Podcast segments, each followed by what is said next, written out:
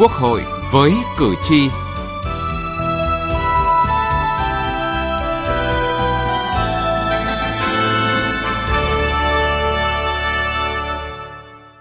Thưa quý vị và các bạn, ước tính hàng năm việc di chuyển vượt tuyến y tế không cần thiết có thể tiêu tốn của người dân và xã hội hàng chục nghìn tỷ đồng.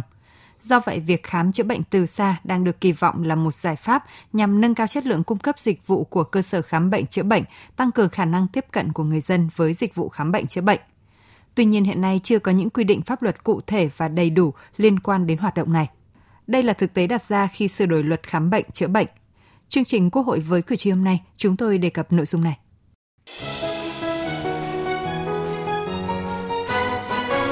Cử tri lên tiếng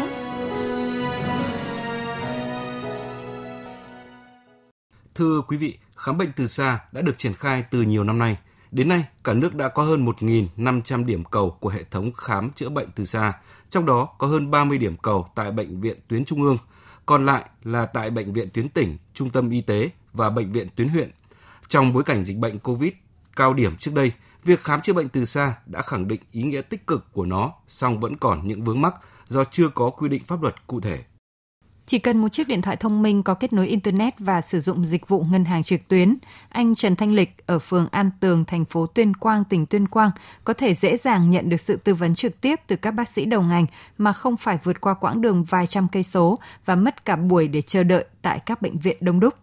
Đó cũng là lý do để anh Trần Thanh Lịch sử dụng ứng dụng VOV bác sĩ 24 giờ để chăm sóc sức khỏe cho bản thân và gia đình. Cái này nó giúp cho người bệnh được tiếp cận nhanh với các chuyên gia, các thầy thuốc giỏi của các bệnh viện lớn, bệnh viện trung ương. Có cái ứng dụng này vào thì tôi được bác sĩ tư vấn luôn để cho mình tự xử trí ở nhà. Khi bác sĩ khám cho mình qua từ xa cũng không thể bằng là mình gặp trực tiếp nhưng mà tôi thấy thì nó cũng phải đạt được đến 95 đến 6%.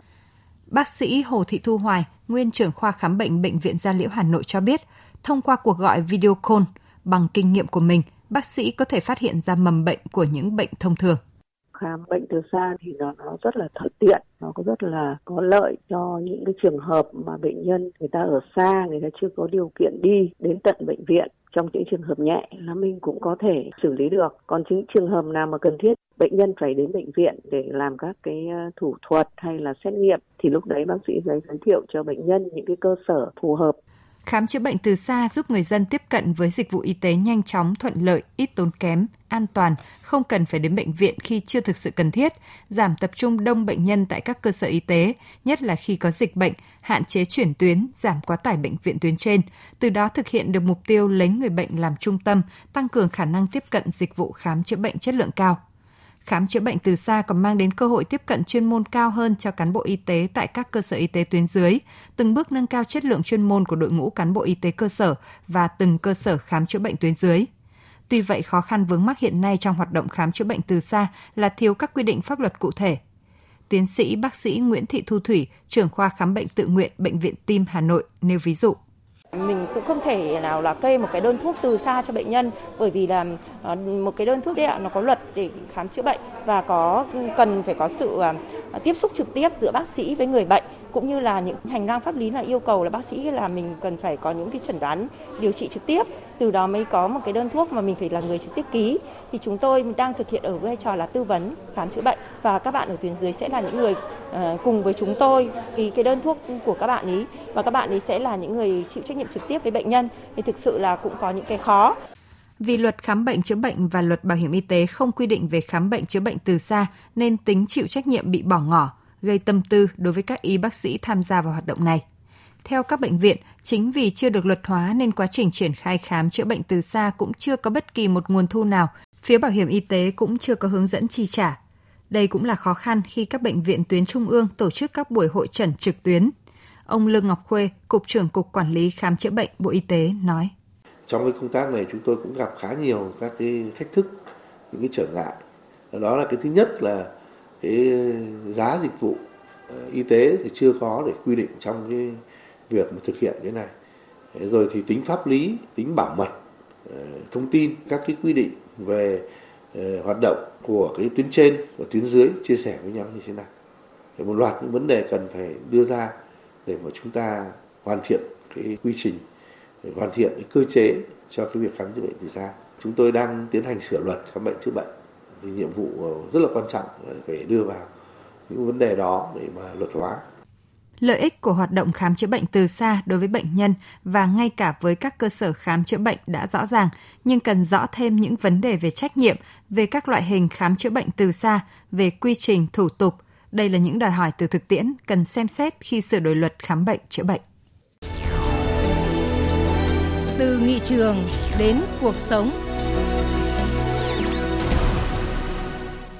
Thưa quý vị và các bạn, dự thảo luật khám bệnh chữa bệnh sửa đổi có nhiều điểm mới với mục tiêu lấy người bệnh làm trung tâm. Tuy nhiên, các đại biểu Quốc hội cũng như chuyên gia nhận định quy định về hoạt động khám chữa bệnh từ xa trong dự thảo còn mờ nhạt, sơ sài, chưa rõ. Đại biểu Phạm Thị Hồng Yến, đoàn đại biểu Quốc hội tỉnh Bình Thuận nhận định, đẩy mạnh ứng dụng công nghệ trong khám chữa bệnh cho người dân, đặc biệt việc khám chữa bệnh từ xa để phù hợp với xu thế của các nước phát triển trên thế giới, đáp ứng nhu cầu của người dân –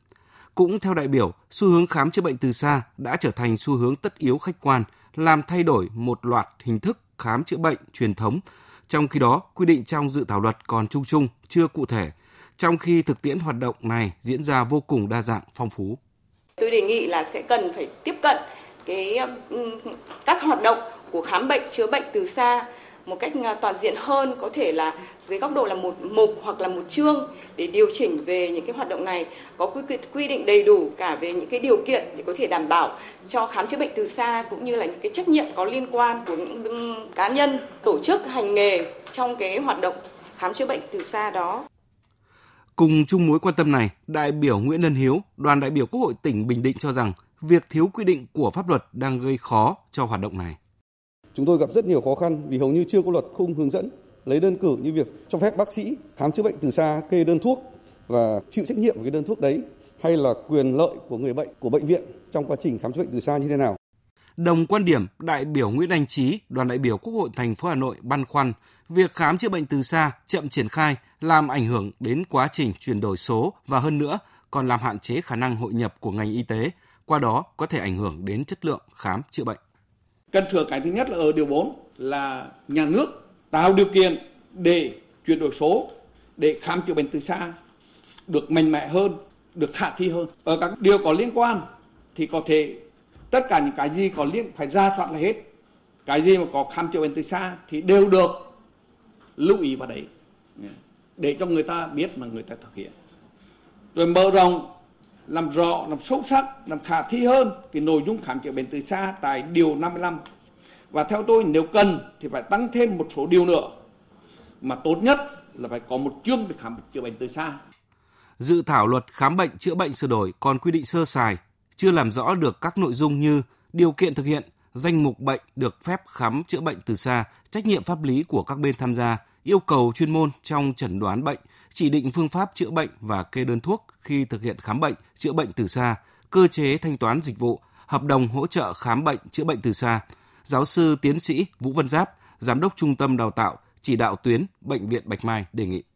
điểm hết sức quan trọng đó là có cái hành lang pháp lý. Ở đây ví dụ như là tuyến trên và tuyến dưới à, và ai sẽ là người chịu trách nhiệm à, và cái tính pháp lý của cái đơn thuốc đó ra làm sao rồi cái à, cơ quan bảo hiểm chi trả cho cái việc khám chữa bệnh từ xa như thế nào thì vẫn còn thiếu những cái văn bản hướng dẫn à, và chúng tôi tin rằng là sau cái buổi hội thảo ngày hôm nay thì à, sẽ có những cái hướng dẫn cụ thể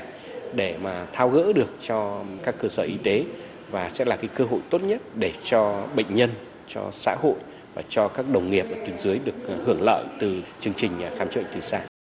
Hoạt động khám bệnh chữa bệnh từ xa có tính chất đặc thù, khám chữa bệnh thông thường liên quan đến hệ thống hạ tầng kỹ thuật thông tin, lưu trữ, bảo mật nên cần có quy định cụ thể, rõ ràng về vấn đề pháp lý nếu xảy ra sự cố trong thực hiện hình thức khám chữa bệnh này. Phó giáo sư tiến sĩ bác sĩ Phạm Thị Bích Đào, Bệnh viện Đại học Y Hà Nội nêu ý kiến. Công tác khám chữa bệnh ờ, từ xa khi xảy ra sự cố thì tôi cũng nghĩ là cũng nên đưa vào những cái quy định thật là chặt chẽ. Ví dụ như những bác sĩ tham gia vào hành nghề công tác khám chữa bệnh từ xa thì bắt buộc phải có giấy phép khám chữa bệnh của cái chuyên ngành mà mình được uh, thực hiện và tư vấn công tác khám chữa bệnh từ xa và cái việc mà xử lý nó như thế nào thì cũng cần phải có thời gian để xem là những sự cố xảy ra cụ thể là những cái gì và cái việc ờ, đưa vấn đề giải quyết ờ, sự cố đó cũng nên phải đưa vào những cái quy định cụ thể để tránh được những cái ờ, sự cố cho bệnh nhân và bảo đảm quyền lợi cũng như là an toàn cho người bệnh. Một số đại biểu cũng cho rằng các cơ sở y tế thực hiện hoạt động khám chữa bệnh từ xa cần có giấy phép hoạt động riêng, không thể sử dụng giấy phép như các cơ sở khám chữa bệnh thông thường. Quy trình khám chữa bệnh từ xa cũng cần được luật hóa rõ ràng, cụ thể vì có những đòi hỏi yêu cầu khác với hoạt động khám chữa bệnh thông thường. Một số chuyên gia nêu hiện tượng phổ biến hiện nay là các cơ sở y tế không công nhận kết quả xét nghiệm, chụp chiếu của nhau, chưa nói tới bệnh viện tuyến trên, tuyến dưới. Như vậy, với khám chữa bệnh từ xa, vấn đề này sẽ xử lý như thế nào? Các trường hợp kết quả xét nghiệm do tuyến dưới làm, tuyến trên có thể sử dụng để đưa ra chẩn đoán, phương án điều trị hay không? Đây cũng là những vấn đề cần quan tâm trong quá trình lấy ý kiến, hoàn thiện dự thảo luật khám bệnh chữa bệnh sửa đổi để các quy định liên quan tới khám chữa bệnh từ xa có thể đi vào cuộc sống. Nghị trường bốn phương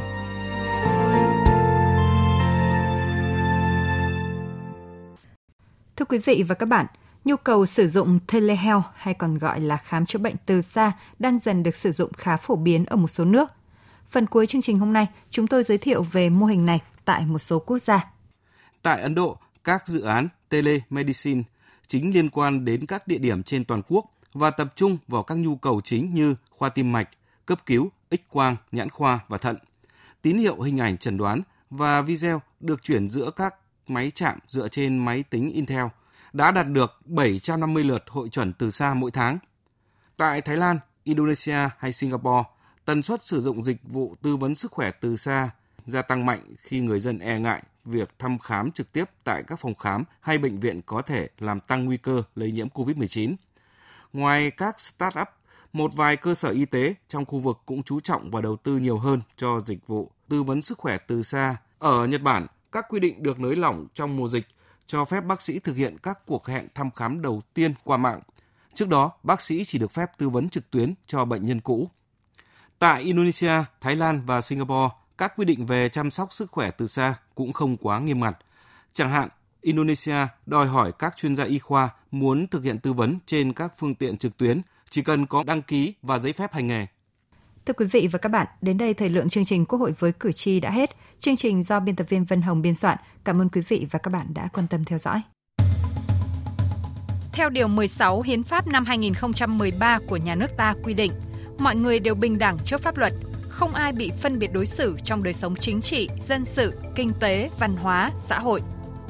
Vì vậy, nếu bạn hoặc người thân thích của bạn là người nhiễm HIV, có khó khăn về tài chính, là người thuộc hộ cận nghèo hoặc là người đang hưởng trợ cấp xã hội hàng tháng theo quy định của pháp luật hoặc thuộc diện được trợ giúp pháp lý khác theo quy định tại Điều 7 Luật trợ giúp pháp lý năm 2017, người thuộc hộ nghèo, người có công với cách mạng, người dân tộc thiểu số cư trú ở vùng có điều kiện kinh tế xã hội đặc biệt khó khăn. Khi gặp vướng mắc về pháp luật thì hãy đến Trung tâm trợ giúp pháp lý nhà nước tỉnh, thành phố nơi bạn cư trú để được trợ giúp pháp lý. Khi đến Trung tâm trợ giúp pháp lý nhà nước, bạn sẽ được được trợ giúp pháp lý mà không phải trả tiền, lợi ích vật chất hoặc lợi ích khác. Được yêu cầu giữ bí mật về nội dung vụ việc. Được giúp đỡ pháp luật thông qua hình thức tư vấn pháp luật, bào chữa, được bảo vệ quyền và lợi ích hợp pháp của mình. Đại diện ngoài tố tụng. Danh sách tổ chức thực hiện trợ giúp pháp lý và người thực hiện trợ giúp pháp lý được đăng tải trên cổng thông tin điện tử Bộ Tư pháp theo địa chỉ moj.gov.vn, trang thông tin điện tử trợ giúp pháp lý Việt Nam theo địa chỉ tgpl.moj.gov.vn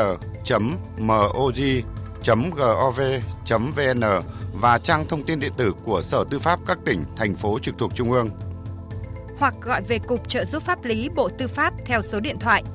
024 6273 9641 để được hướng dẫn cụ thể. Khi gặp vướng mắc về pháp luật, bạn hãy lên tiếng để được bảo vệ quyền và lợi ích hợp pháp của mình.